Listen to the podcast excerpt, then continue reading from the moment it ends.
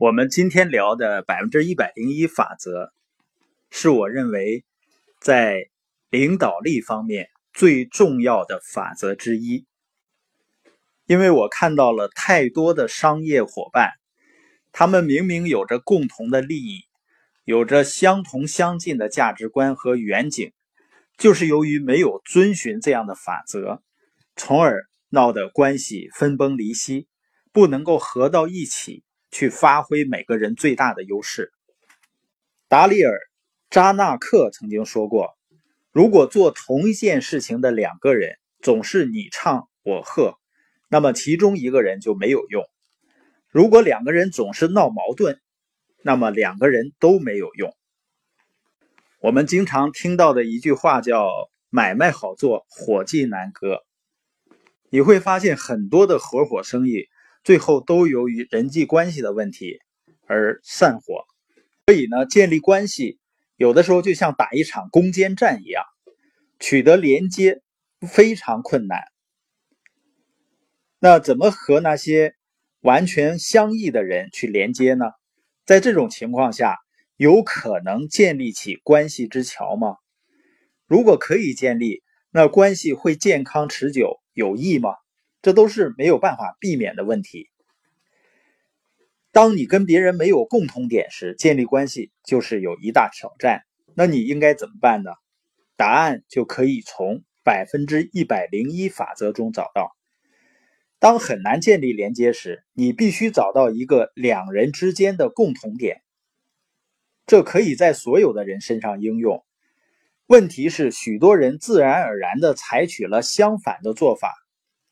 因为人们光看差异，光看不同的地方，光看别人的毛病，为什么是这样呢？原因可能是本能的竞争意识，每个人都想找到自己的长处，也可能是人们想让自己能够凸显出来。实际上呢，要建立联系，恰恰相反，人们需要找到的是共同点。大多数人有许多的共同之处，即使是。最不和谐的夫妻也有一些双方认可的东西。一旦找到共同点，就需要给予百分之百的努力。差异越大，越得盯住共同点，就越得给予更大的努力。这不容易做到，但回报会异常丰厚。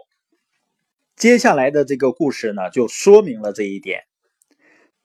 查尔斯·霍华德呢，是企业界的精英。他原先呢，年轻的时候是骑兵出身，后来呢，做了通用公司的代理商，取得了巨大的成功。到了二十世纪三十年代早期的时候呢，这位上了年纪的骑兵出身的汽车巨头，重新燃起了对马匹的热情，并受一个朋友的影响呢，爱上了赛马。他决定呢，如果拥有自己的赛马。一定要是第一流的。他买来了几匹马，并四处寻找驯马师。他找到了五十六岁的西部人汤姆·史密斯。他两个人一点都不像。霍华德是一个销售大师，一个企业家，而史密斯呢，沉默寡言，只会整天观察马的每个动作。霍华德呢，是一个习惯了奢侈享受的成功商人。史密斯从前是一个习惯了席地而睡的牛仔。从十三岁起，史密斯就是一个经验丰富的猎马人和驯马师。一生中呢，他猎过鹿，当过牧羊场的工头，追捕过山狮，做过兽医，驯过马。印第安人都叫他“平原上的孤独者”。作家兼赛马专家劳拉·希伦·布尔德这样描述霍华德和史密斯的：两个人站在本世纪的两极。史密斯呢是最后一位真正的边疆人。霍华德用他快速转动的汽车轮子碾平了史密斯的西部。霍华德求名求利，史密斯还是他平原上的孤独者，孤独而且拘谨。但是呢，霍华德对识别驯马师有独到的眼光。他扫一眼史密斯，本能的就认为他就是合适的人选。他把史密斯带到马厩里，让马认识他们的新主人。约翰·波拉德是一位曾经风光过的职业赛马师，也加入了这对奇妙的组合。他是一个非常强硬的人，是硬汉子中的硬汉子。他不但是一名骑师，还曾当过拳击手，虽然不是最好的。他身高五英尺七英寸，比其他骑马师高过一大截。跟干过此行的许多人一样，他竭尽所能让体重保持在一百一十五磅以下。一九二八年，波拉德进入全国骑师的前二十名，但他的技术下滑了。到三十年代中期，史密斯雇佣他的时候，他赢的赛马次数已经越来越少。这三个人，一个是百万富翁，一个是边疆人，一个是拳击手。这三个人没有一点共同点，除了一样东西，就是一匹看起来没啥价值的赛马。